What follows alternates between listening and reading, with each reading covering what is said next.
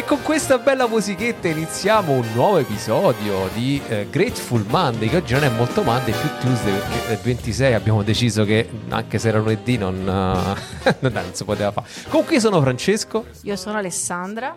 Oggi siamo in compagnia di due grandissimi amici, Roberto e Claudia. Io sono Roberto. E io sono Claudia, tipo come alla presentazione dello Zecchino d'Oro. Esatto. Ah, aspettate, ma lei non è Claudia, lei è Mini, voi non la vedete, ma lei è Mini. Culo. Sì, è vero, perché una volta forse ho messo un cerchietto con un fiocco, però non c'è bisogno di farne un dramma. Allora, dai. Roberto e Claudia, amati per amare, molti eh, li conosco anche perché abbiamo fatto diversi video insieme e anche degli, degli appuntamenti del podcast. no? Abbiamo fatto quello sui com'era, i lati Le oscuri. zone d'ombra. Le zone d'ombra. Ma poi abbiamo fatto tutti l'inizio dei corsi per anni, abbiamo fatto insieme a loro, perché noi senza di loro, ma dove andavamo?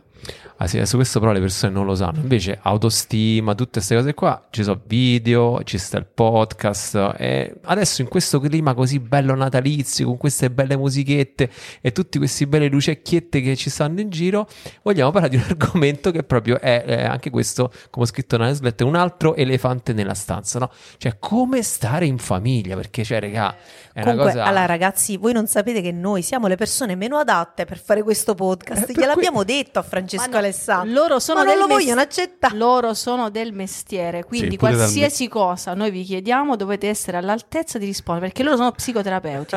Quindi dovete essere Era voglia all'altezza a dire di cose di cosa. mestiere. No, no, a mestiere vi possiamo rispondere su tutto. Ok, rispondiamo a mestiere, a fra mestiere, amici. però. ok? Ok, No, vabbè. ma che mestiere, che mestiere di sapere. Quindi non Perché- vi diciamo come noi ci rapportiamo alle No, famiglie infatti d'origine. Io voglio, Ok. sapere, voglio sapere solo quello. Perché allora, uno, eh, quando parliamo dei nuclei di morte, così, una cosa che sempre viene fuori eh, nelle, nelle coppie, nelle relazioni di coppia e anche proprio soprattutto nel tuo cammino personale è, è come ti relazioni con la, la tua famiglia d'origine, perché è un punto, è un nodo cruciale di come tu stai bene con te stesso e stai bene con gli altri. Ma è stupendo parlare di questo tema, proprio cade a ciliegia. A, fa- a fagiolo. A fagiolo in questi giorni di Natale in cui allora chi non ha famiglia si lamenta che non c'ha famiglia è una tristezza infinita. Chi ce l'ha dice porca miseria, non potevo essere io quello che non ce l'aveva.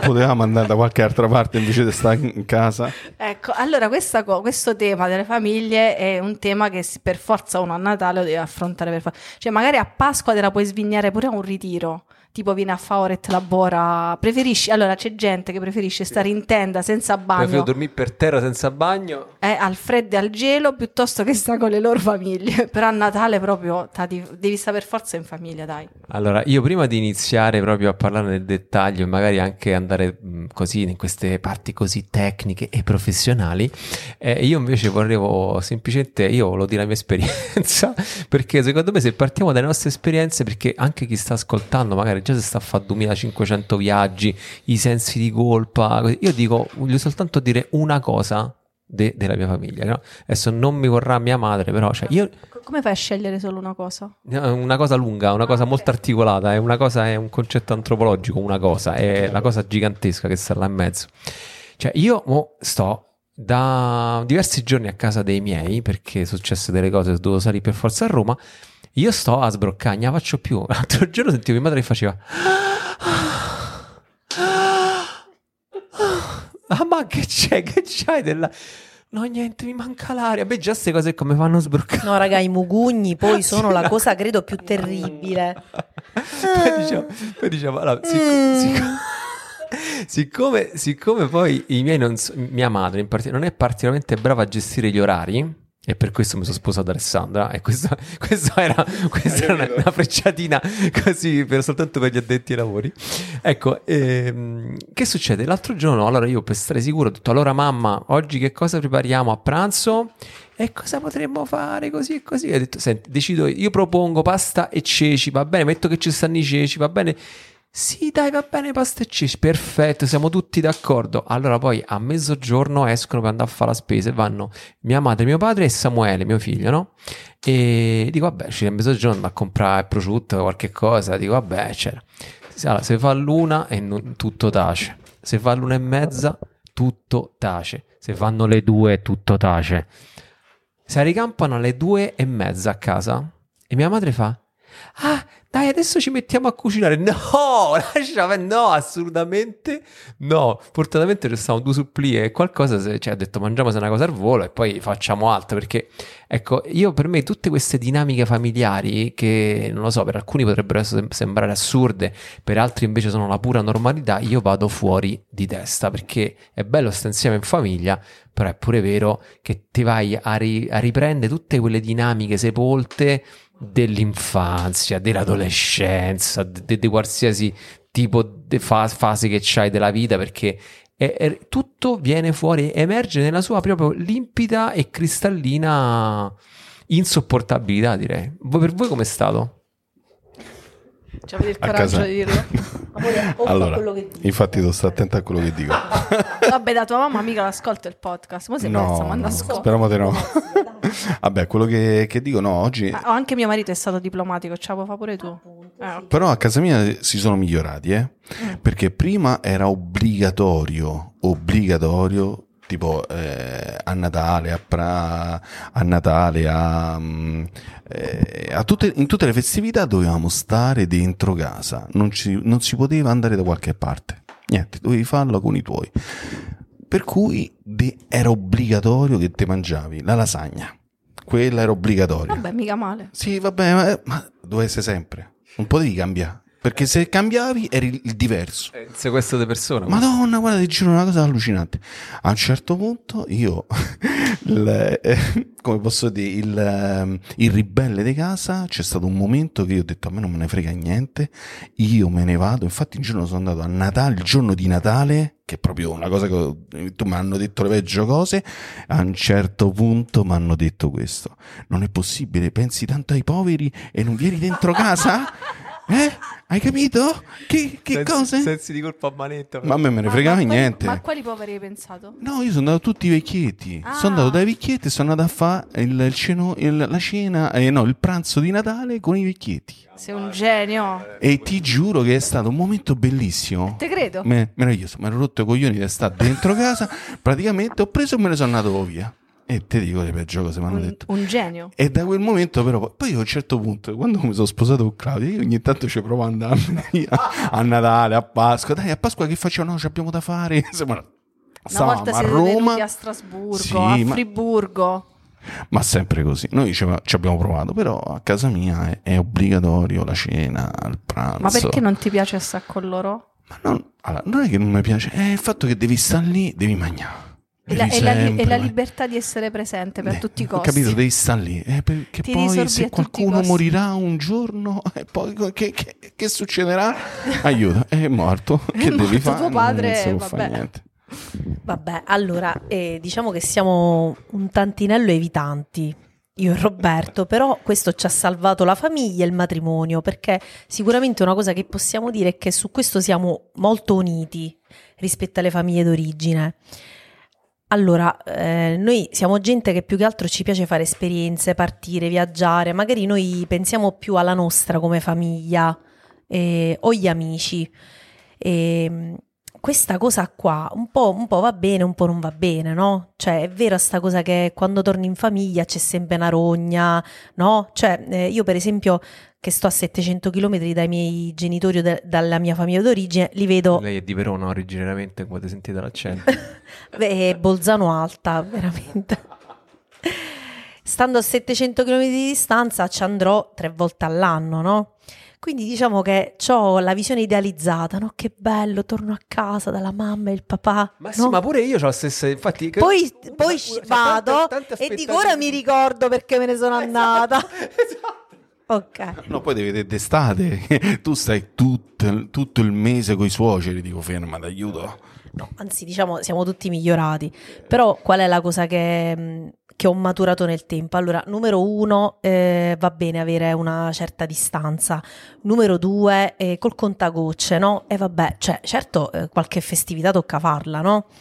Però se- equilibrio. equilibrio. Però secondo me bisogna entrare nell'ottica di godersi le cose belle che loro hanno, perché qualcosa di bello ce l'hanno, e di dare il giusto posto a quelle brutte, tanto poi te ne vai, no? Un po' così.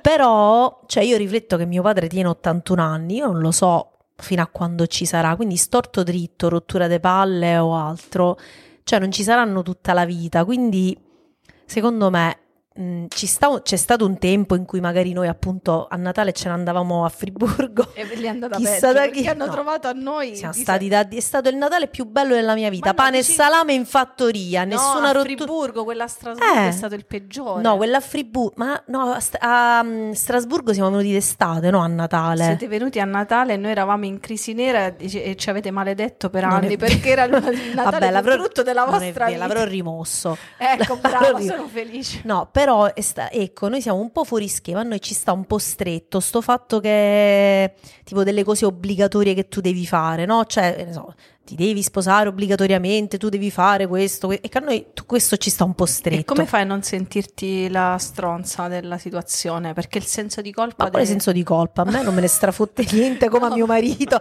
Però aspetta, non mi scippare il microfono. Aspetta. Vabbè, dai, dietro. No, questi sono gli anni di terapia che aiutano. Ecco, ok. Ecco Come perché. fate, pagate. Però una cosa, una cosa la devo dire dei, dei- miei. La, la cosa bella dei miei è che sono ospitali. Per cui se tu gli, gli porti gente dentro, non Tipo gliene frega- noi che tutto non gliene frega niente. Non gliene frega niente, anzi, sono pure contenti. E vedi che il, il clima è, è pure tranquillo, se sta Sì, bene. sì, si per sta cui Confermo, confermo. Soprattutto se mangia bene. si mangia da paura. Sempre. No, su questo che si mangia da paura Sì, è sì, vero, però poi a un paura. certo punto sembra che non c'è sta fine, non si sa come mai. Vabbè, a un certo punto lui la cosa bella è che se tu gli porti gente, lo sono ospitali, e la cosa bella è che c'è un clima leggero. Se invece siamo tutti noi, solo noi, è una palla, po'. il panico. No, eh, allora, appunto, come fai a non sentirti in colpa? Eh, allora, intanto Cioè, come esempio... si fa a conquistare questa libertà dai genitori, sia da se uno non è sposato, sia se uno è sposato? Allora, lo devi decidere tu, cioè se tu aspetti che loro ti danno il loro benestare, questo non succederà. E d'altro canto, come dire, diventa anche una manipolazione aspettare che loro ti danno il permesso, così tu ti metti il cuore in pace e ti senti rilassato. Cioè, se tua madre e tuo padre ti vogliono a Natale, e quelli fanno il lavoro loro, esprimono quello che loro vogliono. Sta a te eh, sentirti libero. Certo è che però eh, uno non è che può sparire, mentre lo dico a voi, lo dico a noi, cioè uno non è che può sparire e non, eh, non- non farsi presente, non, noi per esempio magari ci piace più, ecco, per le festività partire e poi magari esserci in altri momenti, anche se devo dire che questo Natale non mi ha affatto dispiaciuto, siamo, siamo stati benissimo, però per esempio mi è mancata la mia famiglia, forse oggi, per, ieri per la prima volta, proprio mi sono messa a piangere, mi mancava mio padre e mia madre, stare con loro. Non vi sto a dire il motivo per cui abbiamo deciso di non andare giù, che ha le sue logiche familiari, de rotture dei coglioni, si può dire coglioni. Sì, Tanto sì, siamo sì. qua, ecco. Siamo tutti in famiglia. Esatto, sì. Però è stata dura per me fare questo bilancio e dover decidere che mettendo tutto sulla bilancia era più protettivo per me non andare, non passare il Natale giù, ok? Un po' mi è pesato, un po' ci ho sofferto. E questo, diciamo, però non puoi sparire, magari andrò in altri momenti, cioè, a parte le festività, c'è una relazione da custodire e noi, noi parliamo sempre di tagliare, no? Tagliare il cordone, no? di staccarsi. Ci vuole da- di rigenerare la relazione, cioè di fare in modo che uno può anche esserci, però godendosi le cose belle. Ma infatti hai detto un, paio di keyword proprio da, da psicoterapeuta, no? Che hai detto protettivo, hai parlato di insomma ri- rigenerare. No, ecco, Rigenerare. No, secondo me queste cose sono invece cose proprio punti fondamentali perché adesso l'abbiamo buttata sullo scherzo di dire che una palla sta insieme alla famiglia durante il Natale, le feste, però io condivido pienamente il fatto che eh, uno pensa ai propri genitori e sa che questa, questa relazione, che questi momenti non ci saranno per sempre e io stesso da genitore comunque mi faccio le mie domande su come potrà essere un bel momento, come può essere un bel momento oggi con la mia famiglia vivere questi tempi. Ed è chiaro che sono occasioni belle per andare a valorizzare le cose importanti e profonde, diciamo, di tutta la storia familiare, no? Cioè, sono le tue radici. Posso dire una cosa? Aspetta, devo dire, una- non ho Vabbè. ancora finito, questo era solo il cappello. Ah, madonna benedetta. Mo fai il vestito, vai. Ma il vestito è molto breve in realtà, è una, con- una minigonna. No, che però bisogna essere protettivi, come dici te, che volevo spiegare questa parola che cosa voleva dire, che almeno questo è quello che vale per me, è che comunque a volte ci si fa fagocitare, da quel, ci si fa mangiare, ci si fa annientare da quelle dinamiche familiari che ci sono, nel senso che indubbiamente per quanto possono essere bravi o, o- o i tuoi genitori o quanto possono essere stati bravi o pessimi i tuoi genitori, indubbiamente eh, è sempre una maglia che ti va troppo stretta, cioè diventare adulti vuol dire comunque, come giustamente dici te, fare quel taglio. E quindi quel taglio lì è semplicemente l'indice, l'indice, indica, non lo so, una cosa del genere, l'indice, che quella maglia ti va un po' stretta, non è, non è- non è cucita su, come giusto che sia, non è cucita su di te e tu hai bisogno di fare delle modifiche. Quando poi rientri in quei panni lì, eh, diciamo se tu semplicemente rientri in maniera passiva, vieni completamente risucchiato da questo turbine. Quindi essere protettivi vuol dire fermarsi e incominciare a lavorare su una rigenerazione, su una mediazione su quella relazione là in cui sì, stiamo insieme, Ma non era una minigonna. Sì, è finita. Sì che, sì che è una... Vabbè, mi ho fatto dimenticare. No, Dai, scusa. no, no sì, sì che ci voglio stare in questa relazione, però non ci voglio stare a quei termini del passato, ma voglio cont- ehm, contrattare nuovi termini oggi, che non è né quello che voglio fare io e basta, né quello che vuoi fare tu e basta, ma contrattare. Aggiungo le scarpe perché sennò sto vestito non va bene. No, secondo me la cosa, eh, diciamo, riassuntiva per dirla in una frase, io direi questo, che anche non solo tu puoi scegliere la donna conquistare, l'uomo conquistare, non è quello che passa. io dico anche i genitori! Applausi!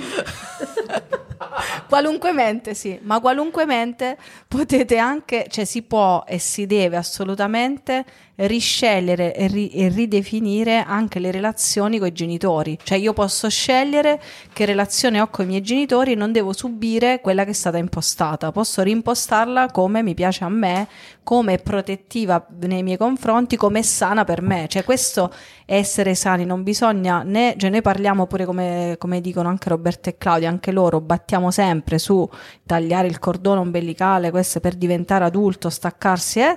ma l'obiettivo non è ribellarsi e basta, l'obiettivo è rigenerare e, cre- creare una relazione che ti sta bene, cioè come la vuoi tu, perché non l'hai scelta, l'hai subita nel bene e nel male, però puoi sceglierla e di viverla e puoi sceglierla di impostarla come decidi tu. Io metto il fiore all'occhiello. Tutto questo va benissimo, però se ti rendi conto che la tua famiglia è altamente tossica, no. Ok? Quindi se tornare a casa tua, eh, pure con tutti questi discorsi che facciamo, ti rendi conto che hanno un impatto su di te, che ti, fan, ti t'abbattono, quindi non sei pronto, non c'hai le difese immunitarie adeguate, non ci tornare, non è il momento. Dice, ma poi Fai qualche mia ma- esempio concreto, Stavo dicendo, la, esagerato? stavo dicendo la stessa cosa. Pensa, siamo compatibili. Palle, questi esempi concreti. Eh, che ne so, allora, per esempio, hai una madre controllante, tu vai a casa, ti comincia a dire, comincia a criticarti, a, fa- a tartassarti di domande, eh, ti svaluta, oppure, eh, cioè, entri Un genitore che ti ha messo in mezzo ai guai economicamente, finanziariamente. Sì, oppure anche altri tipi di, di situazioni molto più pesanti. Magari io parlo dalle situazioni manipolative più esterne, proprio come tipo di dialogo, no? Eh, di controllo, di svalutazione, di critica, eh, per cui magari ti, come dire, quei genitori non solo funzionavano in maniera traumatica quando tu eri piccolo, ma continuano a funzionare così. Ma infatti è Perché ci sono punto. alcuni genitori Sì. che grazie a Dio cambiano. E allora tu sì, esistono, no, esistono, esistono genitori che magari quando tu eri più giovane erano Stress- altamente... stressati magari per il fatto che tu stavi crescendo e non sapevano bene dove mettere le mani. Sì, questa è una giustificazione. Vabbè. Vabbè, è No, dire? erano traumi che si- magari si portavano avanti, però no, mo non li voglio, accu- non voglio accusare, però mh, grazie a Dio ci sono ge- eh, genitori che cambiano, no? magari quando erano giovani, per esempio, erano violenti, da anziani diventano, si raddolciscono, ok? Da tutti i punti di vista. Se tu ti accorgi che la tua famiglia per te è altamente tossica, cioè che tu andando lì quel giorno a Natale butti all'aria l'anno di terapia che hai fatto, non ci andare. Mm. Quindi al di là del discorso che noi facciamo di rigenerare, di Certo. dare il giusto posto, occhio alla situazione che stai vivendo, perché ci vogliono le difese immunitarie sviluppate per fare questo. E infatti secondo me è proprio che secondo me il, il discorso sta prendendo proprio la, la piega giusta, e cioè che bisogna passare da un discorso etico, è giusto andare da mamma e papà per Natale, a un discorso invece che più eh, vede dove stai tu e dove stanno loro e che diventa funzionale. Cioè il discorso non deve essere appunto di giustizia, lo devi fare perché se non, lo, se non ci vai sta male, manchi di rispetto, tu, non, deve, non, va messo così, ma comunque non stiamo dicendo non devi andare a pranzo dai tuoi, eh, però diciamo che secondo me tutto il discorso va un attimo riformulato sulla funzionalità, cioè questa relazione impostata in questa maniera, con i termini che ci stanno adesso, con il punto in cui sono arrivato ora, oggi io e loro, è funziona il fatto che noi ci vediamo il pranzo di Natale oppure sarebbe meglio se un'altra cosa? Cioè ci sono stati dei momenti della mia vita in cui ho detto no, è più protettivo per me non andare, magari non per forza legata ai miei genitori, magari anche una famiglia più allargata, no? Sì. No, è protettivo per me dire no. Dici come lo gestisci il senso di colpa? Con lo spirito di sopravvivenza. Cioè se voglio salvaguardare la mia sanità mentale, il rapporto con mio marito, crescere i miei figli con un minimo di sanità mentale, io adesso devo dire no. No, devi stare al centro tu, cioè tu eh. al comando della tua vita ci devi stare te, non ci possono stare i doveri o altre cose di questo tipo che poi eh, questo discorso è facilmente fraintendibile, mi rendo conto, però eh, secondo me invece chi vuole veramente farsi le domande giuste si rende conto di quello che stiamo dicendo, cioè che non si può vivere uh, in, un, in, un, ideale. No? Don Samuel dice sempre, l'ho detto a ritiro adesso di Dioret Labora, cioè la realtà batte il mondo delle idee 100 a 0, cioè, e non c'è sta niente da fare, è così, è così, cioè se una relazione mh, ti distrugge in qualche maniera, il senso di colpa non può esserci o comunque lo, lo abbatti, lo azzeri il senso di, colpa di colpa quando tu ti metti al centro della tua storia e dici no, io sono consapevole che se faccio questa cosa qua mi faccio un male, come uno è consapevole che se prendo un coltello e si taglia un braccio esce il sangue e si fa male e non lo fai non perché c'è il senso di colpa che ti sei tagliato, ma perché mm, ti fai male, non, non ti porta da nessuna parte. E la cosa che bisogna anche pensare se il senso di colpa, metti caso da una scala 0 a 10 e 10 è il massimo e ti blocca o comunque comunque ti fa entrare in quelle dinamiche dove tu non sei più libero, lì c'entra tutto quel, quel mondo interno che non hai messo mano o che ci stai mettendo mano, che tu non sei libero di scegliere se entra- eh, stare in relazione con i tuoi o non starci in quel momento, perché non è buono. Per cui fondamentalmente se non sei, non metti un confine interno eh, nella, nel, nel tuo percorso di vita, con i tuoi genitori, con tutto quello che richiama il tuo passato, eh, tu non sei libero di scegliere. Vai fondamentalmente rispondi a quello che, eh, che nel, nel, passato eh, ti dicevano i tuoi. Per cui tu non vivi più una vita reale, come dici te, Francesco, in una realtà, ma stai in una proiezione. Io devo fare una domanda che ho da un sacco di, di settimane. Spara. Eh, però non so se è una domanda rispondibile.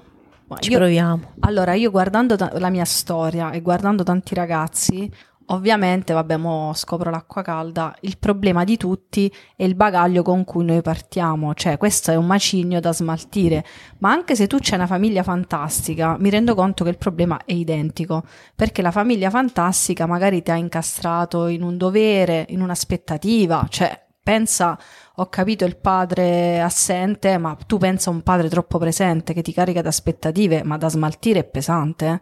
Una famiglia fantastica che ti, ti, tiene in una reggia meravigliosa, che ti compra casa, cioè andartene via e spiccare il volo dove stai troppo bene, cioè nel senso mi rendo conto che tutte le famiglie, anche noi, i nostri figli, ovviamente, i nostri figli non c'è dubbio, senza dubbiamente, ma mm, cioè tutti dobbiamo smaltire il bagaglio con cui siamo partiti. La domanda che mi faccio io è questa, anche guardando le dinamiche della mia famiglia allargata, perché le persone che più ci vogliono bene o comunque che ne so, zii, cugini, parenti che sono le persone, cioè la tua famiglia, chi ti dovrebbe volere più bene, perché sono quelli che ti fanno più male. Cioè, io non mi riesco, lo so che è una domanda esistenziale, però dottoressa Eccomi, Claudia Viola. Sono preparata. Cioè, la risposta ce l'ho. Cioè, mi sento di, mi sento di fo- cioè, mi sento, mi fa rabbia, dico, ma come? Le persone che ti dovrebbero incoraggiare di più, le persone che ti dovrebbero sostenere di più, allora, sia i genitori che la famiglia allargata sono quelli che magari appena fai una cosa fantastica o sono invidiosi o non credono in te, ti affossano o insomma fanno qualcosa di te- ti distruggono. Perché? Cioè, magari gli amici ti incoraggiano e la famiglia... eh, ma, ma perché? Perché allora il punto tutto parte da- da- dalla realtà.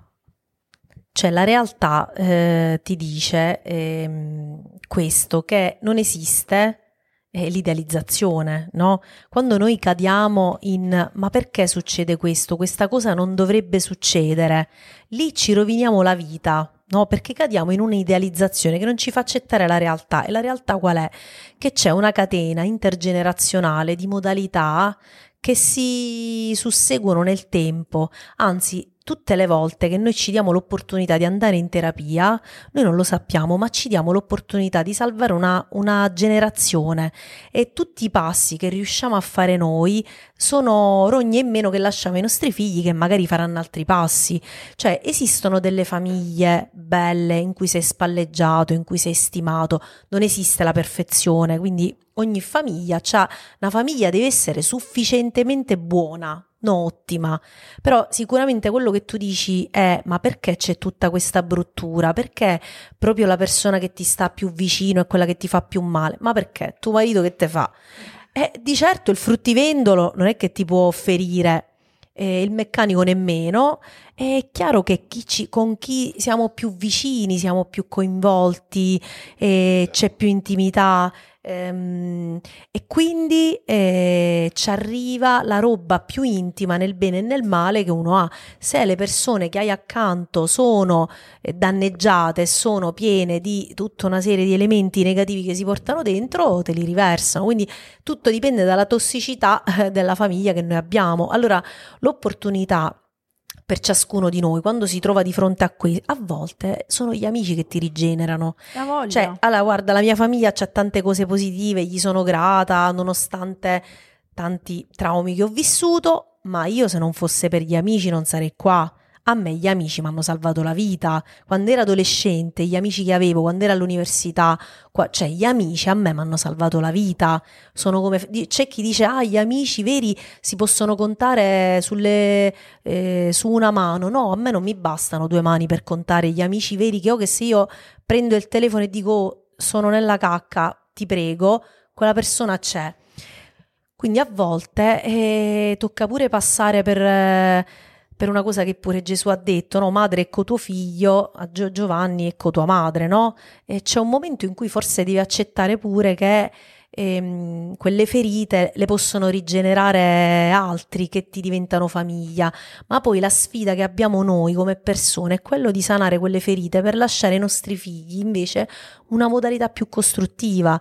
Cioè, se a me mia madre mi ha massacrato di critiche, la sfida mia è quella di relazionarmi con mio figlio o con mia figlia, invece con benevolenza, dandogli valore, dandogli affetto, cioè interrompere sta catena ge- generazionale. Quindi la domanda non è perché i miei genitori hanno fatto questo con me, ma io come posso oggi mettere in campo una nuova musica?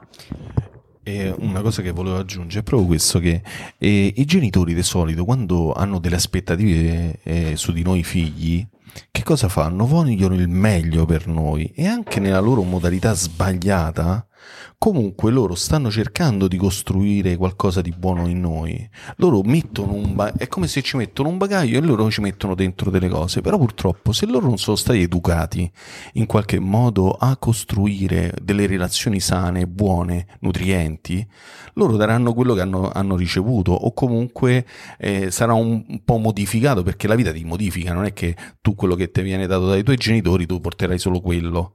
Però fondamentalmente anche loro in qualche modo hanno avuto delle, delle relazioni comunque tossiche e in qualche modo, come, abbia- come ha detto Claudia, diventa generazionale, si tramanda finché non c'è qualcuno che la spezza. La spezzi tu.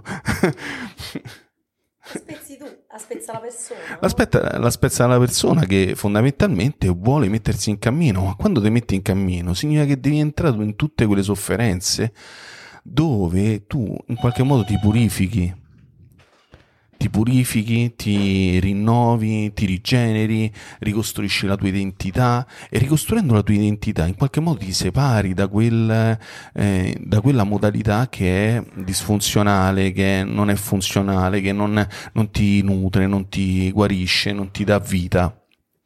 Io una cosa che ho, che ho capito, che sto elaborando, ho solo questa intuizione, però lo, come dire, la vedo chiara in me, ma in- vedendo tante persone, poi entrando in intimità con tante persone, tantissimo. E vabbè, innanzitutto abbiamo fatto 12 ingiunzioni al ritiro al Lago Negro con i ragazzi di Oretta Labora. Io dopo sono morta perché l'ho fatta io sto, sto pezzo, ma ero morta perché pensavo a tutte quelle che ho ricevuto perché la, la giornata era con che bagaglio parti. Quindi a tutte quelle che ho ricevuto e già mentre parlavo crepavo. Eh, e poi a tutte quelle che ho invece dato, cioè quelle che in maniera inconsapevole mi, rende- mi rendo conto di, di trasmettere ai miei figli, cioè che non voglio, però che alla fine potrebbe arrivare quel messaggio.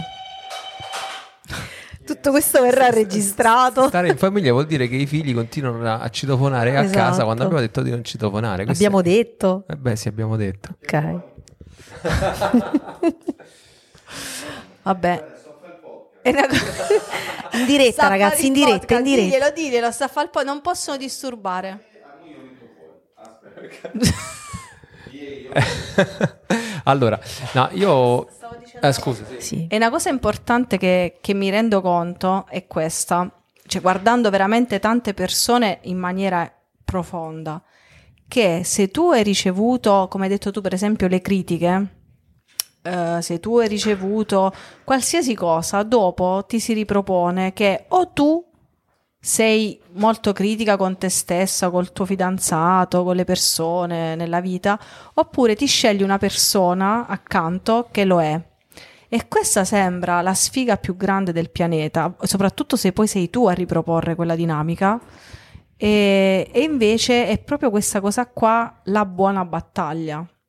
Che mm, cioè per me la buona battaglia, come dice San Paolo, per conservare la fede, non è tanto, è, è una battaglia per abbassare quelle difese, cioè soltanto quando io taglio con queste dinamiche, cioè queste dinamiche sono quelle cose che fondamentalmente, se le vogliamo racchiudere in una parola sola, mi impediscono di ricevere l'amore liberamente e di darlo in maniera vera, gratuita fino in fondo. Quindi la battaglia che io combatto nella mia vita è di lasciarmi amare da Dio. Per farlo devo combattere con quei giudizi, per esempio. Cioè, se io non abbasso i giudizi con me stessa, non abbasso dopo i giudizi con gli altri, ho i giudizi su Dio. Cioè, come mi relaziono con me, poi mi relaziono con gli altri, così mi relaziono con Dio. Quindi la mia buona battaglia per conservare la fede, cioè per lasciarmi amare, è combattere questa roba della mia famiglia, cioè di quello che ho ricevuto. E mi rendo conto che io, ma tutti quelli che incontro, perché poi quando lo vedi in uno, due, tre, qua- poi cioè, piano piano ti comincia a essere chiaro che tutti quanti ci abbiamo sta battaglia contro i genitori, nel senso, non contro i genitori, con quello che abbiamo ricevuto. Quello che abbiamo interiorizzato. E non è colpa loro. dei nostri genitori, perché No. quelli, se tu vai a vedere la storia loro, è un mi- cioè se io vedo i miei genitori e mi lamento di alcune cose, ma se io vedo la storia loro, sono un miracolo quello che hanno Mm. fatto con me. Ma veramente da baciargli i piedi, perché da dove venivano loro, ma loro l'amore non sanno. Mm. Cioè, mia mamma con un padre, col padre che ha avuto, ma come fa ad amare? Cioè, ma è un miracolo che ho ricevuto l'affetto. Cioè, non- di che mi Mm. voglio lamentare? Che non ha detto ti voglio bene, ma suo padre, ma cioè, era, non era, non- era trattata come un animale. Figurati se era- può arrivare lei a dirmi ti voglio bene, è arrivata a volermene. Ma a Sì. dirmelo è chiedere troppo. E Detto questo, c'è proprio la buona battaglia di ognuno è combattere con questa roba. È Mm. qui che si taglia e questa cosa ti rende libero. Io questo zaino pesante con- con- che uno si porta dietro, Francesco per esempio mi dice sti giorni, ah, mi confronto anche con eh, amici nostri e alla fine tu sei sempre stanca, sei sempre stanca, sei- io è vero, sono sempre stanca, anche le, le persone me lo dicono, no, ti vedo sempre stanca. Poi non sono stanca perché mi ammazzo di lavoro, cioè magari può essere un periodo che mi ammazzo, ma di solito no. Sono sempre stanca, mi rendo conto facendo terapia, perché cammino, anche se devo apparecchiare la lavastoviglie, io, so già, io mi alzo già stanca perché ho tutte le mattine uno zaino talmente pesante con cui combattere e per svuotarlo ogni giorno è una fatica infinita perché lo devo aprire, devo guardare quello che c'è dentro e devo avere il coraggio di toglierlo e dire no, io con questo bagaglio oggi non ci cammino e a volte uno ce la fa e a volte uno non ce la fa manca ad aprirlo, Mm. non a togliere la roba. Sì, infatti su questo volevo dire una cosa, cioè è vera, è vero tutto questo percorso e infatti quando tu ti accorgi che devi fare questa battaglia, a volte mh, la devi fare in, uno spazio adatto, no? Come per esempio la terapia, perché a volte uno mh, dice vabbè ma tu prendi consapevolezza di questo, basta, devi tagliare con questo, facile a dirsi, no? Eh, devi, magari uno fa un'analisi e dice certo se rifletto sulla storia dei miei genitori è grasso che cola quello che mi hanno dato, bene, però c'è quella parte bambina di te che è ancora ferita e sanguina. Il punto è che non la puoi portare nella realtà della relazione con i tuoi genitori, lo devi portare in terapia, che è proprio lo spazio dove tu ti puoi prendere cura di quella ferita, che finché non si rimargina tocca lavorare. Ed è per questo che per me, per me, le terapie sono tutte fallimentari, tranne, tranne, per questo adoro l'analisi transazionale, alcune dove, perché la maggior parte di quelle che io conosco, incontrato, bla bla bla, arrivano all'accettazione a coscientizzare il problema, che io già da sola già l'avevo fatto. Per grazia di Dio, per non lo so, per leggere, per gli studi, eh, ci sono già arrivata.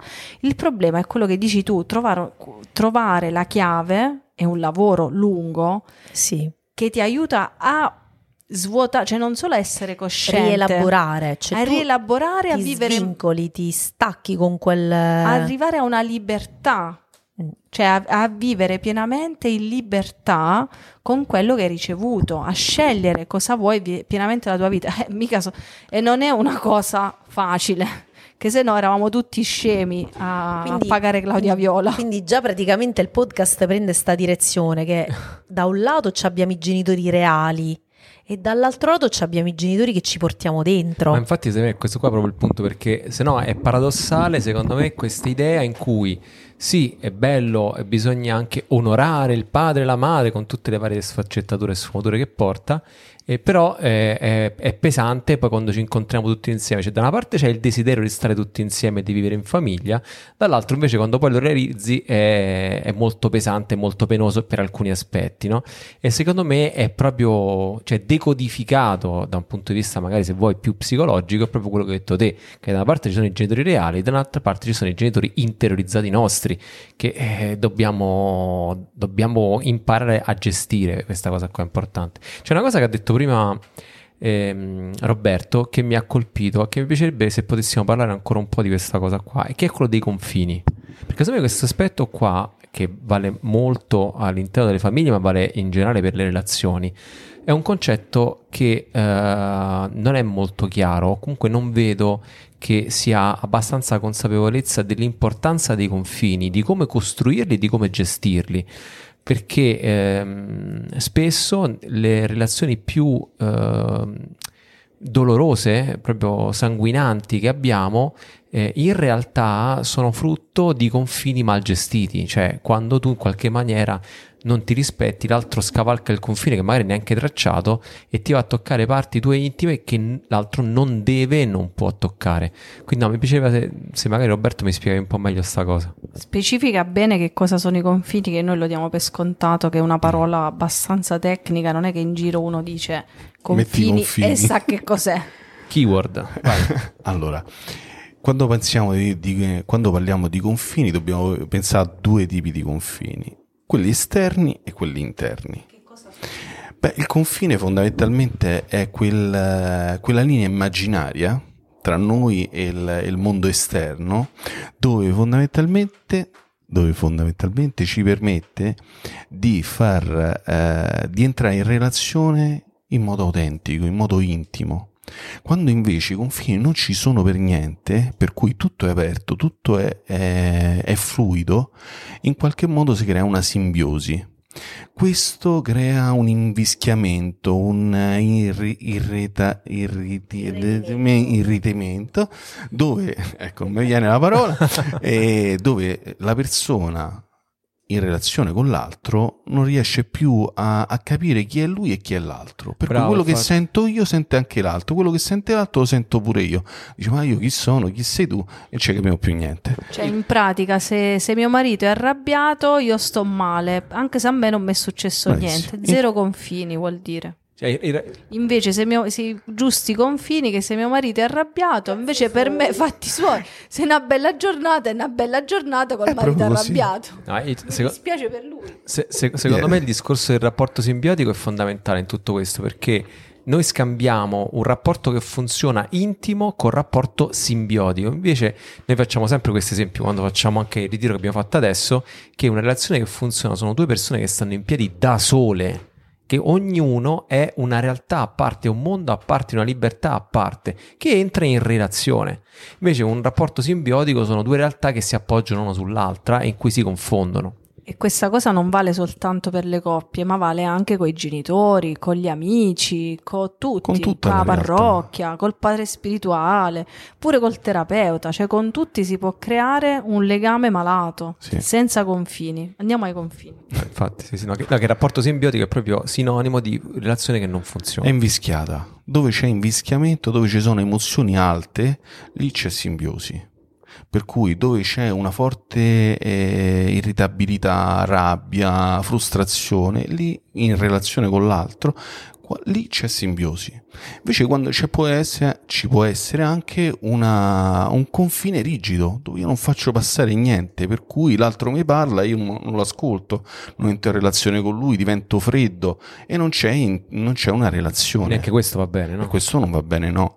Poi c'è un'altra dimensione che viene chiamato il, il confine aperto, dove fondamentalmente io sto in relazione con l'altro, ma quando l'altro fa qualcosa di male contro di me, se io ho un confine chiaro, aperto, posso fare una cosa che quello che non mi piace fondamentalmente lo rilascio al mittente, ma quello che è nutriente per me lo prendo, per cui io ho il potere di far entrare e uscire le cose eh, da me.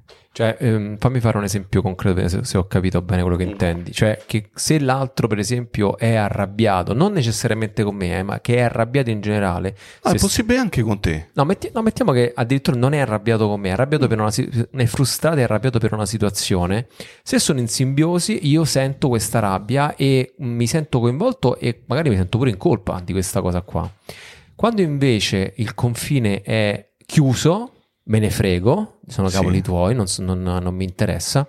Quando invece il confine è aperto, io vedo l'altro arrabbiato e magari posso dire vedo che sei arrabbiato e mi posso, se ti voglio bene, posso, se ti voglio vo- voler fare qualcosa di bene, posso pensare chissà se c'è qualcosa che magari io posso fare per l'altro, chissà che cos'è che l'ha fatto arrabbiare, chissà se posso essere utile. E quello è un modo di entrare in intimità. Sto in relazione con l'altro e quello che succede, che metti caso la rabbia la, la dirige verso di me, è materiale suo. Io, è come se dicessi dentro di me, questa è roba sua, non è roba mia, non mi, non mi appartiene. Per cui io posso essere distaccato e dire, ah, che sta succedendo? Come mai sei arrabbiato?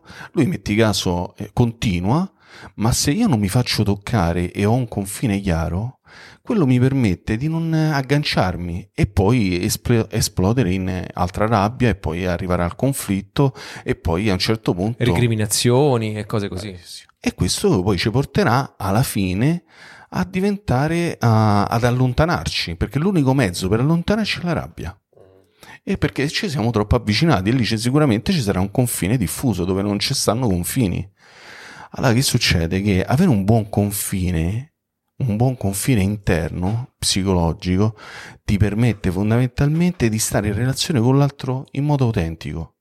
Per cui puoi comprendere, hai subito la, la- la capacità di cogliere se l'altro ti sta dicendo qualcosa di te o sta buttando roba sua che non, non gli piace e la sta buttando su di te. Per cui fondamentalmente l'intimità allora che cos'è? L'intimità fondamentalmente, come hai detto te, sono due persone che stanno di fronte, sono ben strutturate, hanno una propria identità e possono condividere. Non significa che faranno le stesse cose, faranno tutto insieme. No, condividono. Per cui la condivisione è il, è il mezzo con cui mi permette di entrare in intimità. Non che io, fa- io sento, penso e faccio tutto insieme. Quindi, ehm, cioè, la, secondo me la cosa che mi colpisce di più di questo discorso è che proprio c'è libertà e confini, cioè anzi il confine è il presupposto per poter entrare in relazione in libertà. Questa cosa mi colpisce molto perché quando parla di confini sembra una cosa restrittiva, sembra una cosa di protezione contro l'altro, invece qua stiamo dicendo un'altra cosa, che il confine è uno strumento per entrare in libertà in relazione con l'altro. Cioè, questa mi sembra una cosa un po' Guarda, un fai po' una cosa. Prendi la mano di tua moglie, Prendo la mano di mia moglie. ok? Tu puoi sentire la, la sua mano perché hai la pelle, Sì. ok? Ti godi questo contatto. Se prendevi la sua mano che eravate senza pelle, che succedeva? Sentivi dolore. Ok. Se invece avevate i guanti quelli per la legna, non senti niente. ok? Questo è il confine, la pelle che ti permette di entrare in contatto e godere di questo tocco. Eh, ragazzino, questi qua sono gli esempi di Minni. Questa è poesia. Raga, Grande Minni. mortacci loro, sto Minni. No, ma invece io ho una domanda, perché questo discorso qua sarà che noi l'abbiamo sviscerato perché noi sui confini siamo il disastro più disastro clamoroso. Ehm, però a livello di coppia mi è abbastanza chiaro perché poi alla fine quella, mh, il confine ti veramente ti, ti permette di, di essere più cioè ti permette di, di ritrovare tu chi sei e l'altro chi è e poi ti fa entrare in intimità profonda perché l'altro non ti distrugge con le sue emozioni e viceversa e quindi tu non vieni distrutto ogni volta dalla roba tua, dalla roba sua, ma solo dalla roba tua che già è metà della- del lavoro. Però come si fa a creare confini con il fine anche di trovare intimità quando dall'altra parte, per esempio, è un genitore con cui questo lavoro lo fai da solo?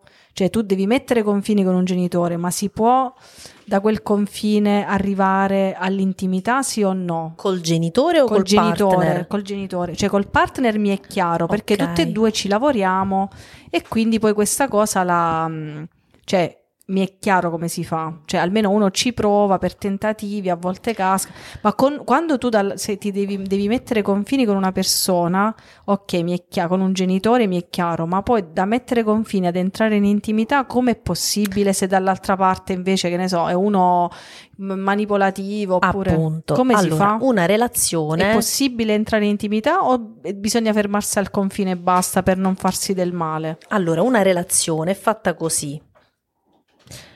Il 50% di responsabilità è di uno e il 50% è dell'altro. Tu puoi fare il tuo 50, sia nel mettere un confine per proteggerti, sia nel mettere un confine per entrare in contatto. Ma se l'altro non c'è, o se l'altro porta spine, ok? Facciamo l'immagine della mano, ok?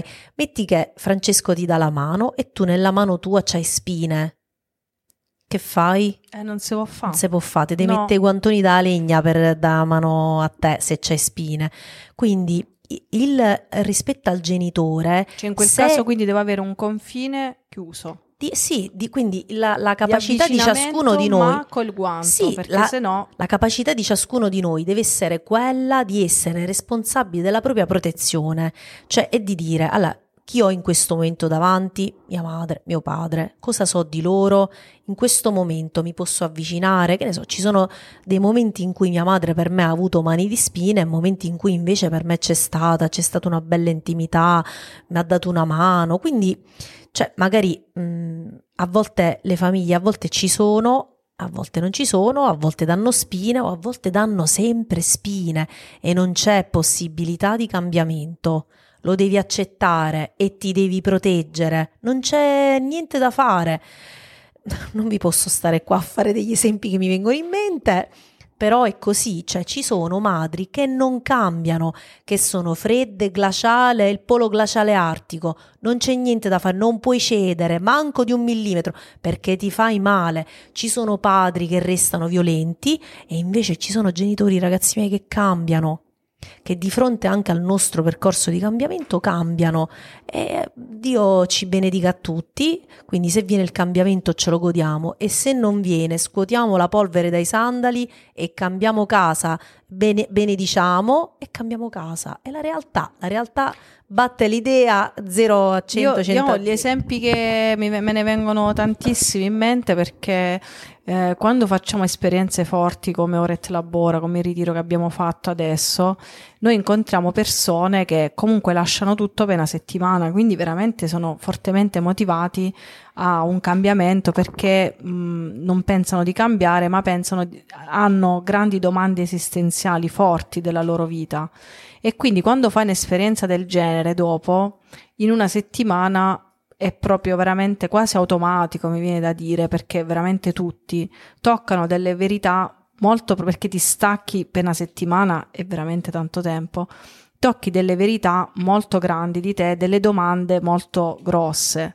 E quindi in un periodo di cambiamento è ovvio che il genitore anche migliore del mondo, vedere un figlio che cambia, questa cosa è difficile da vedere, da accettare, perché un figlio cambia ed è diverso da te, quindi se ne vuole andare da casa, quindi vuole prendere la sua vita in mano, quindi vuole cambiare lavoro, quindi vuole lasciare il lavoro. E tu magari sei una ragazza che questa cosa non l'avrei mai detta di te, quindi vuole lasciare quel ragazzo, quindi invece si vuole mettere, insomma, tante cose. E io vedo quanto lo uno, un ostacolo grosso è come glielo spiego, perché tu hai 20 anni, magari sei mantenuto all'università dai tuoi genitori e quindi c'è un ricatto, non è che è un ricatto, non sempre un ricatto economico, ma proprio anche una necessità di essere mantenuti, come fai a prenderti quella libertà? E questa cosa veramente io vedo dei ragazzi che hanno un coraggio che chi ci crede fino in fondo, io dico tu prega veramente la provvidenza che il Signore quando tu pensi alla tua libertà, a lasciarti volere bene, vedrai, ho un ragazzo, è tornato da Oret Labora che non sapeva veramente da dove bisognava cominciare. Io ho detto di cominciare da un percorso perché così non si può stare. E poi te ne devi andare di casa. E poi è tornato a casa la notte. La mattina la mamma l'ha svegliato. Vedi che cercano ragazzi per lavorare qua. È urgente. Ti prego, vai e rispondi. Ha trovato lavoro. Ha preso la sua vita in mano. Porca la miseria, che sta facendo? Ma mica- cioè, mi viene in mente lui perché è un grande, ma me ne vengono in mente anche tanti altri. Mi rendo conto uno la fatica che si fa a mettere questo confine. Innanzitutto a deciderlo e poi dopo a farlo, perché mantenere magari con l'entusiasmo di qualcosa, piano piano, infatti noi diciamo aspetta, aspetta un attimo, che questo è un entusiasmo, ma hai fatto una cosa molto bella, molto forte, lascia sedimentare queste idee, perché cioè, non ti far prendere mo dalla forza, aspetta un secondo, però essere costanti dopo e f- un- avere una forza tale da affrontare un cambiamento di libertà, perché è sempre questo, è veramente tosta. Ma tu immagina... Ma aspetta, ma quello che vedo io è che mi dicono però Ale ci vuole coraggio a fare sta cosa, cioè uno si rende conto, devo lasciare il lavoro, dice però ci vuole coraggio, me ne devo andare, Ale ma ci vuole coraggio, come faccio? Io dico ma scusa, ma rimanere dove stai? Non ci vuole più coraggio. A rimanere in una cosa dove tu ti senti in trappola e non ti senti te stesso, ti senti che c'è una maschera, ma non ci vuole più coraggio. Però tante volte fare quel cambiamento significa ti dà quella sicurezza. Non, non fare quel cambiamento ti dà quella sicurezza. Tu la conosci. Andare a scalare l'Everest significa che ti devi preparare, devi metterti in cammino, devi metterti in viaggio, viaggio dove tu non sai. Perché significa che vai a eh, togliere tutte quelle maschere che sono dentro di te per andare a cercare il tuo vero te, il tuo ve- il vero sé, il ve- la, vera tua, la tua vera identità. Questa è una domanda esistenziale importante. Che poi è il vero senso di onore al padre e alla madre, cioè diventa pienamente te stesso. Allora là veramente dai, dai onore a tuo padre e tua madre. San Francesco è diventato pienamente se stesso, infatti ce lo ricordiamo proprio. Suo fratello no, perché si è accontentato di rimanere a casa. Sì, un Appunto, c'è fratello. un fratello di cui nessuno sa. Si ricorda. Si ricorda per c'è un motivo, non ha, non ha onorato il padre e la madre. Invece i genitori di San Francesco comunque li stiamo nominando perché sono i genitori di San Francesco. Eppure, cioè, non è che l'hanno accompagnato, benedetto, semmai il contrario. Perché noi quando entriamo in questo cammino di cambiamento, di questa, questo toglierci dei veli, delle maschere, in qualche modo i nostri genitori non ci riconoscono più. E questo diventa per loro doloroso, perché loro che cosa vogliono? Vogliono il meglio per noi, non lo sanno, non lo sanno dire, non lo sanno fare, non sanno come relazionarsi con noi, loro sanno relazionarsi con quello che hanno imparato, un po' quello che abbiamo detto all'inizio. Però se noi piano piano arriviamo a quel punto dove scopriamo la nostra identità, ma è un cammino, mettiamo, mettiamo sempre che è un cammino che dura tutta la vita, la conoscenza di noi, fondamentalmente quello piano piano ci porterà se i genitori vorranno, perché poi c'è anche la, l'altro 50%, che in qualche modo si può ricostruire la relazione nella realtà e non più nella proiezione, nell'immaginazione, nell'ideale che i nostri genitori hanno su di noi. Per cui fondamentalmente è un cammino, ma è un cammino faticoso, dove tu vai e non sai dove stai andando. Sai che fare questo cammino ti permette di vivere una vita migliore, ma non sai dove, che cosa succederà oggi. Ma chi, la, chi ci ha mai pensato che io eh, dieci anni fa avrei lasciato il mio lavoro? La mia Sì, sicurezza, sì, certo. il mio... eh, io ho 47 anni, a 47 anni mi sono rimesso in gioco. Perché? Perché ho scoperto delle parti di me che non conoscevo, perché ho voluto portare avanti un, un desiderio che era più forte, era faticoso, che tutta la mia vita mi diceva tu tanto non ce la farai mai a, a laurearti. Eppure io mi sono laureato, ti è, attacca al no, no, non si se vuol dire. Vabbè, questo qua. Eh, beep. Aspetta, tu, tu prima hai fatto l'idraulico, raccontiamo brevemente questa Allora, cosa perché è troppo bella. io tu prima hai fatto ini- l'idraulico, Io ho iniziato da idraulico, anzi, io ho iniziato da muratore. muratore. Poi ho incont- Poi, Dio, Da guarda, mura- io penso. che- Infatti, Roberto, dove lo metti, metti proprio veramente a fare il muratore proprio il suo. No, proprio. non è proprio Ma- niente. come Io odio. Allora, eh, ho iniziato da muratore e non mi piaceva. Poi a un certo punto è arrivato uno e fa "Ah, a bambolo, come si dice a Roma, eh, ah, ragazzi, che stai a fare? Ma che da muratore non guadagni niente, via a fare l'idraulico. Ho detto cavolo, se se guadagnate più io vado a fare l'idraulico. Certo, perché e infatti piavo 600.000 lire al mese, vabbè, come apprendista. Però non mi piaceva neanche quello. Io sempre immaginato mio pensavo che dovevo fare come il prete, però volevo capire, ma il prete non guadagna. Allora pensavo che do- dovevo di far frate. per il discernimento, Hai capito? Intanto pensavo di far frate. Poi a un certo punto una Ma mi fa... frate zero proprio. No, io volevo diventare... Alla- a frate praticamente stava, Si arreso stava fidanzato con me. Allora, padre Giovanni gli ha fatto provare il saio. Lui si Vero? guardava allo specchio e diceva: Ammazza, quanto so figo. cioè, allora, gli- lì ha capito che non era trippa perché. Ah, non era padre. Eh, vabbè, dai, dai. No, dai, devi raccontare quello della signora in chiesa. Eh, poi vado- andavo in chiesa, mi ero convertito, io andavo tutti i giorni in chiesa e, e praticamente a un certo punto una signora mi fa, senti ma ti vedo sempre sporco, mi dispiace, ma che vuoi fare il portantino? E nel mio immaginario, "Vabbè, oh, vado un po' se non si fa una mazza. E Invece non era vero, ho preso proprio in ospedale e ti facevi un mazzo così, ti facevi. Vabbè, ci sono stato per 26 anni. Fino all'età di? Fino all'età di ve- 46 anni. Eh sì, 46. Fino all'anno Eh, scorso. Fino all'anno scorso. Però a un Poi certo punto- io intanto ho iniziato la- il percorso universitario, l'ho Prima hai fatto il counseling, no? prima sei stato da counseling. Ah, prima ho, fa- vabbè, prima ho fatto, sì è vero, prima ho fatto il counseling, praticamente la scuola di counseling, ho esercitato per un po' di tempo, poi ho lasciato perdere, eh, però mi piaceva questa cosa, però ho lasciato perdere perché dicevo, ma tanto che, che farò, non so, psicologo, non faccio niente, tutte queste cose qua. Poi a un certo punto eh, ho iniziato a fare la carriera universitaria, poi dalla carriera universitaria sono nati i Cioè, figli. Aspetta, aspetta, aspetta, aspetta, troppo veloce. Posso, eh, infa- posso Vai. dirlo io che c'ho, perché quello Diamo c'ha- merito a Claudia Viola No, che ti ha no. sostenuto ogni esame. Esatto. Ecco. Allora, lui si è iscritto all'università. Sono stati anni durissimi. Sì, lo sappiamo. Sei iscritta a psicologia quanto? A 40 anni? Eh? 40 Non mi ricordo, 42 però anni, no? sì, diciamo che Luca è sicuramente era già nato. Comunque studiare a 40 anni, ragazzi miei, con tre figli, facendo, No, tu- lavorando all'ospedale. Lì due. Ma di che parliamo? Esatto, No, ma poi Ro- Roberto comunque è pure dislessico. Esatto. Cioè, Allora, non è proprio facilissimo. Dislessico Mo pa- con lo zaino pieno tu non ce la farai mai. Cioè, Esatto, oh, è imp- no. allora, allora, se qualcuno ha una storia peggiore, lo- ce lo deve scrivere e ce l'ha fatta, ce lo deve scrivere. Allora ragazzi, questa è proprio un- una testimonianza di resilienza, ok? Allora, lui si è iscritto all'università che era mh, nato, era piccolino Luca, quindi due figli.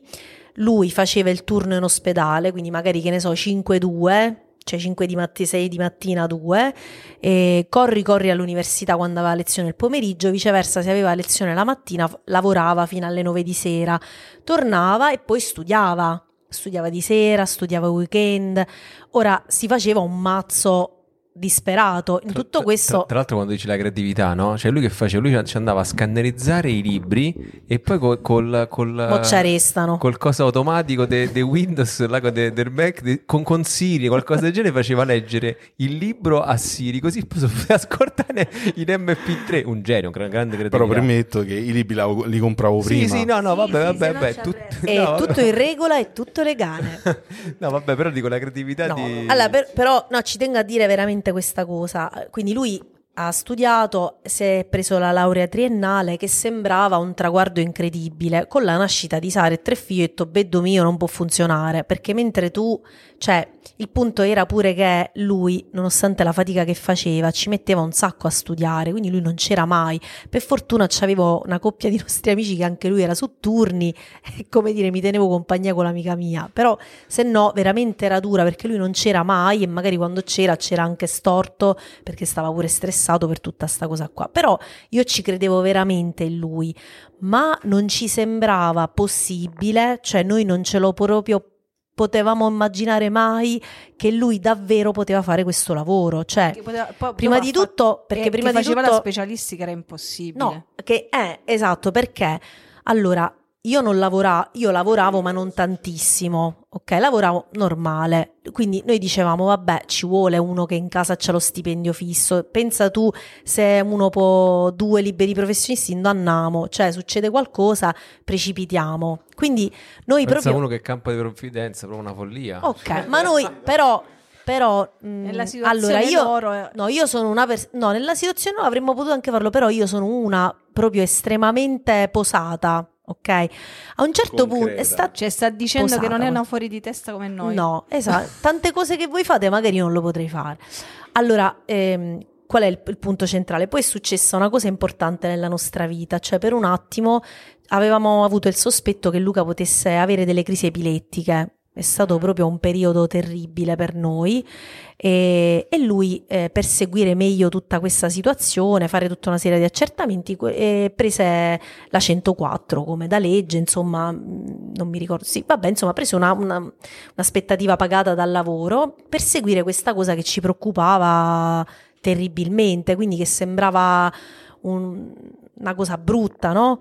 Cioè io mi addormentavo tutte le notti pensando eh, psicologicamente cosa avrei dovuto fare l'indomani se mio figlio si svegliava con una crisi epilettica. No signora, lei deve stare tranquilla, lo deve prendere, lo deve respirare. Dico, cioè nel frattempo sono collassata, quello gli girano gli occhi. Ma, cioè era proprio un periodo terribile.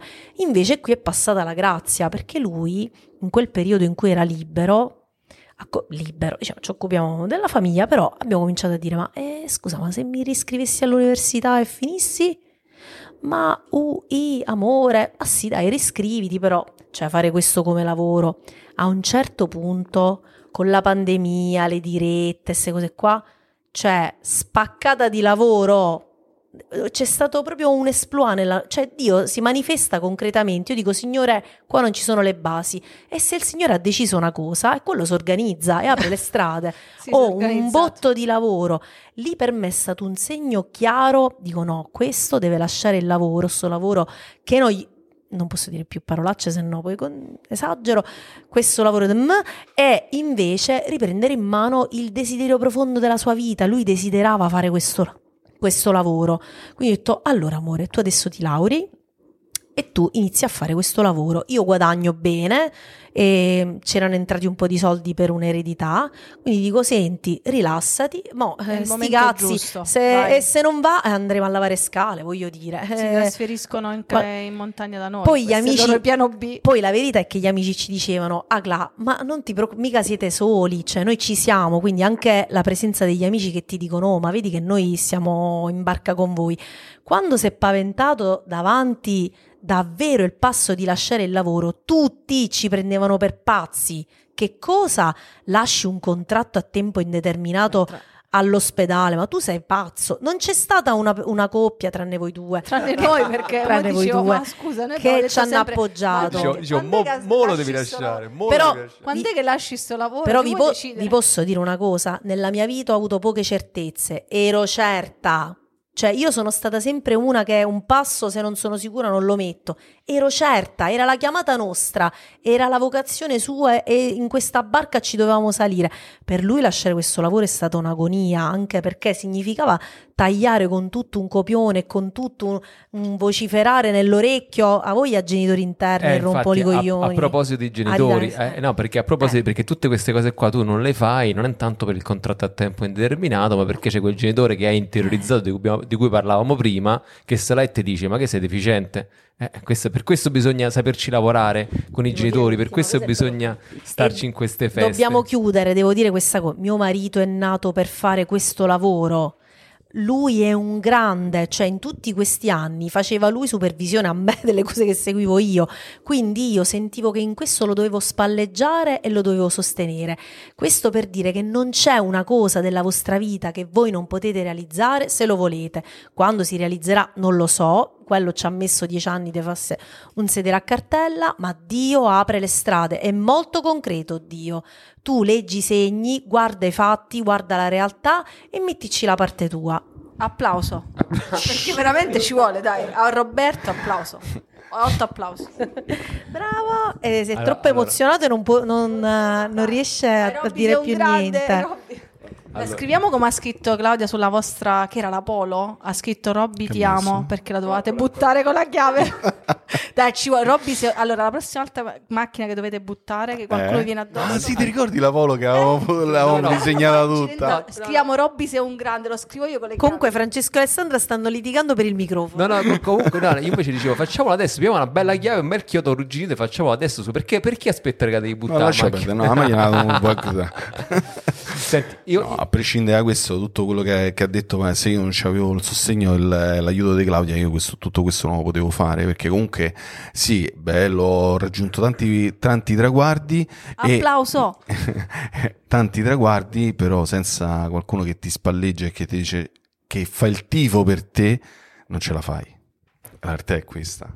Poi il mio l'ho fatto, ho dovuto impararmi una lingua mia, me lo so inventata per fare le mappe mentali, con i disegni, con le cose, tutto quello che ti pare. E questa è, è parte mia, la mia, diciamo, la, la mia creatività. Però se non c'era lei, grazie a lei io ho fatto anche la tesi, perché senza lei io non so scrivere. In questo purtroppo sono rimasto lì. Però va bene così. Però non significa che tu devi fare, per fo- devi essere una persona che è perfetta e raggiungerà le cose in modo ordinario. No, questo non è vero. No, e, tutto questo da quello che ascolto da- e conoscendo di quello che capisco è che se tu non avessi imparato a gestire eh, i, i genitori, inteso appunto genitori esterni, genitori interni, tutto quello che abbiamo detto, questa cosa anche con Claudia sarebbe stata impossibile, cioè non l'avresti mai potuto fare. Non l'avrei mai, non avrei mai ascoltato il suo incoraggiamento. Esatto. Non, av- non potevo. Poi è normale che è stato faticoso, è stato. Ah, il giorno della laurea, lei lo sa, io l'ho fatta uscire da- davanti a- alla, alla commissione, non c'era nessuno, c'ero solo io perché stavo a 3000 e lì c'era tutto il mio copione che si, rime- si riproponeva, però ce l'ho fatta. È vero che puoi viverlo, ma puoi fare quel passo in più non significa che tu sei solo quello che ti hanno detto che eri. Ah. Io, se ascoltavo le mie voci interiori, mi avrebbero detto che io ero un fallito. Il mio, mari- il mio matrimonio era un matrimonio fallito, sarei stato l'uomo più infelice del mondo e io ringrazio Dio perché la mia vita è piena, ma non per merito mio perché è stata un'occasione, ma l'occasione ce l'abbiamo tutti. Non so come passa a te, però io so nella mia storia è successo questo, che Dio è passato attraverso le persone che mi stanno vicino.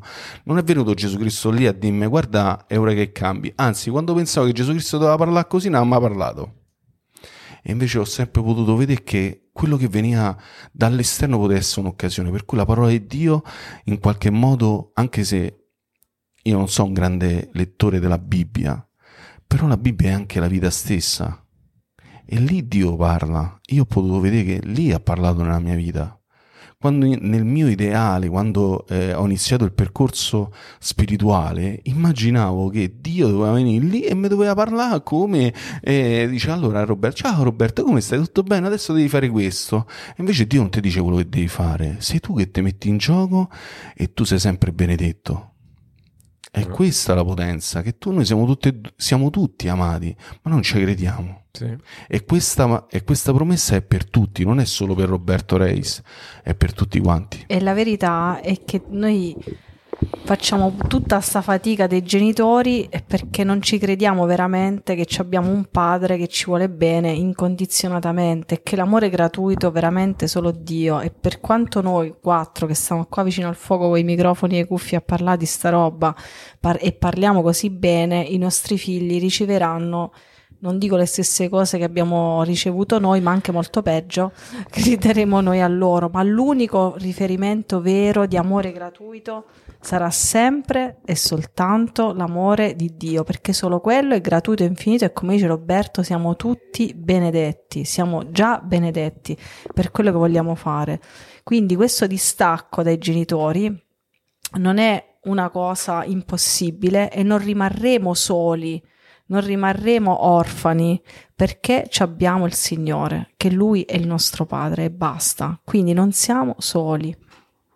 Allora io volevo chiedere wow, per chiudere proprio l'ultima cosa perché vorrei lasciare una, una strada operativa. O Roberto o Claudia che mi vogliono rispondere a questa cosa secondo me sarebbe buono veramente di dare tre, tipo tre passi concreti per chi sta ascoltando e diciamo ha intuito ascoltando questo episodio che deve mettere mano su questa cosa, cioè dove deve iniziare, ma una cosa proprio sintetica per lasciare, abbiamo, abbiamo ascoltato di tanta speranza, no? Con la storia di Roberto, con quello che abbiamo raccontato, le varie aneddoti, le risate, le stupidaggini, le parolacce, però adesso se tu stai ascoltando e ti rendi conto che vorresti che questa cosa fosse per te, ti vuoi appropriare di quella paternità di Dio e allo stesso tempo vuoi curare quella paternità interiorizzata, la paternità esterna, tutte, tutte le varie cose che abbiamo detto, quali sono secondo te tipo tre passi o quattro, non so quanti devono Cioè, essere? tre tu mi chiedi di sintetizzare La in tre passi dei sintesi. cinque anni di terapia. Comunque, Sì. vabbè, ci provo. No, vabbè, ma tre, tre- No. no, tre- dico- tre cose te- concrete sì. che uno può incominciare a Allora, fare oggi. Eh, ti dico proprio quello che mi viene in mente di pancia, no? Punto primo, scruta un desiderio profondo del tuo cuore bello, vero. Discernilo, come, come quando tu trovi un diamante. Un diamante non è che lo trovi già così, è tutto pieno di zozzerie, lo devi tutto tagliare, lo devi tutto scrostare. Quindi prima stai con te stesso e scruta un desiderio del tuo cuore vero. Poi vedi quali sono i rovi. Quindi ok. punto primo, qual, è, Sì. qual è quella parte, quel diamante nascosto che Sì. sta nel tuo cuore? Cioè cosa è veramente importante per Sì. te? Punto primo. Punto primo, che non lo so qual è, magari può essere una cosa molto grande o può essere anche una cosa piccola, no? Eh, voglio andare a vivere per conto mio, ok? Oppure voglio iniziare questo percorso di studi, qual- cioè qualsiasi cosa, o anche una cosa più grande. Quindi prima quello. Una volta visto quello, vedi quali sono i rovi, ok? Cioè che cosa ti dici, quali sono i pensieri negativi che tu hai su di te rispetto a quel desiderio, a quella cosa lì che tu desideri affrontare, ok? Vuoi andare a vivere da solo? Ti dici non ce la farò mai, eh, non sono all'altezza, non merito di essere felice, non posso gestirla, non lo so. Non cioè- ce la faccio economicamente. Ok, non ce la faccio economicamente. Come glielo spiego ai miei genitori sta scelta, come li devo affrontare. Quindi punto secondo, quali sono le, I difficol- le difficoltà concrete? Esatto, allora, queste difficoltà concrete possono essere pensieri negativi su di te, dati di realtà, ok? Cioè come mi mantengo, dati di realtà, anche la provvidenza arriva nella realtà. Ehm, e come comunico con i miei genitori, per esempio nel caso del ventenne mantenuto all'università dei genitori, eh, figlio mio, quel- cioè eh, sì, puoi costruire un dialogo, nello stesso tempo potrebbe, po- i genitori potrebbero comprendere oppure compl- dare certo. un out-out. E, mm, una volta individuati i rovi e una volta individuati i dati di realtà, sui dati di realtà ci lavori, ok? Quali sono i passi concreti che io posso fare? Mandare curriculum, eh, chiedere una mano alle persone che conosco se hanno una casa in affitto, cioè quali Tro- sono i trovare pa- un, trovare un lavoro part-time per... Esatto, passi concreti, ok? Passi concreti per que- cioè mi voglio fare fidanzata. Eh, figlio mio, devi uscire a conoscere i ragazzi. Cioè, Però il veronese così no, mi voglio fare fidanzata. Che moda al luogo, questo lo capiscono tutti. non Mi voglio fare noi. fidanzata. Mi voglio fare fidanzata. È quello è De. Bolzano Alto. Eh.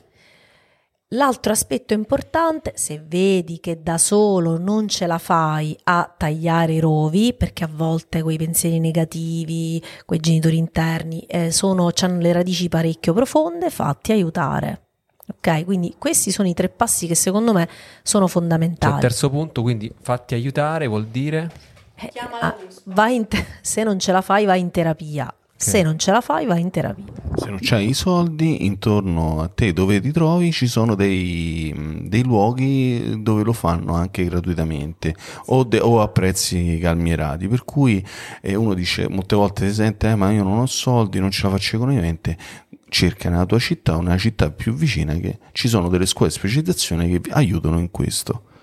Poi comunque secondo me quando uno cerca aiuto mh, è sciocco eh, mettersi in una predisposizione di dire ah non si può fare. Cioè prima di tutto uno magari si incammina, vede quelle che sono effettivamente le possibilità, perché uno può anche dire magari effettivamente costa e però magari posso andare a lavorare part time da qualche parte e me lo ripago in quel modo. Non lo so, adesso sto Sì, dicendo una cosa oppure che per esempio se non puoi andare da un terapeuta, cerca un bravo sacerdote, una- Certo. eh, com- comincia a confrontarti con amici di cui ti fidi. Cioè, una, una fa- sono... una famiglia di confronto che Sì. potrebbe essere un riferimento. No, certo. Quindi tre punti. Primo punto, vai veramente scruta il tuo cuore per vedere cosa è importante veramente per te, cosa è urgente nella tua vita. Punto secondo, capisci quali sono le difficoltà concrete. E quindi poi cerca di mediare su queste difficoltà, cerca di risolvere, tagliare i rovi, eccetera, eccetera. Punto 3, se non dovessi riuscire a farcela da solo, io aggiungerei che punto 3 potrebbe essere anche generalizzato con circondati da persone che supportano questa strada che hai deciso di intraprendere. Sì. Quindi se proprio sei in una situazione che non ce la puoi fare, magari a- a- a- allungati al terapeuta e va bene, però in generale circondati da persone che fanno il tifo per te su questa strada che stai cominciando a prendere, perché non si va da soli. Benissimo. Siamo stati brevissimi Sì, oggi. come sono- no? Ma infatti sono- dico, ma questi- sti matti si ascoltano veramente tutta non lo sta so, roba? Non lo so, infatti siamo O rimasti... ci mandano a cagare sia- prima? Non lo so, siamo, c'è gente matta sia- che siamo rimasti Vabbè. noi quattro comunque penso. Io saluto quella ragazza che sta lì in un angolino ancora ad ascoltarci e non Che- pensa... che sicuramente sarà di Bolzano Alta perché No- qualche parente per pe- empatia nei miei confronti. Esatto, non pensare che sei, che sei sola perché hai passato il pomeriggio ad ascoltare soltanto noi, perché queste sono cose importanti. E vogliamo bene a tutti quanti. Vi auguriamo ancora di passare delle stupende feste insieme alle vostre famiglie con questi nuovi strumenti che avete in mano. E non ho nient'altro da dire. Niente, vi salutiamo. e io continuo ad augurare buon Natale alle persone, anche se è già passato, perché il Natale per me non è un giorno. Per me il Natale, ho scritto alla mia terapeuta, è la carezza, il Dio che si fa vicino e in questo tempo in cui sto lavorando tanto, per me è proprio il segno visibile di Dio che si fa vicino, è proprio lei che mi aiuta e mi dà la mano ad entrare in tutte queste dinamiche. Quindi veramente io vi auguro buon Natale in questo senso, cioè che il Signore si faccia vicino e che voi lo accogliete sta vicinanza di Dio. Comunque, mi faccio fidanzata è traduzione proprio dal dialetto siciliano. Ma, ma faccio sito, com'è? Non lo sì, forse sì. Beh, beh, interessante. A Bolzano Vogliamo Basso fare un, un podcast su questo, sul siciliano? Ciao ragazzi, ci Ciao. vediamo la prossima settimana. Ciao, ciao. ciao. ciao.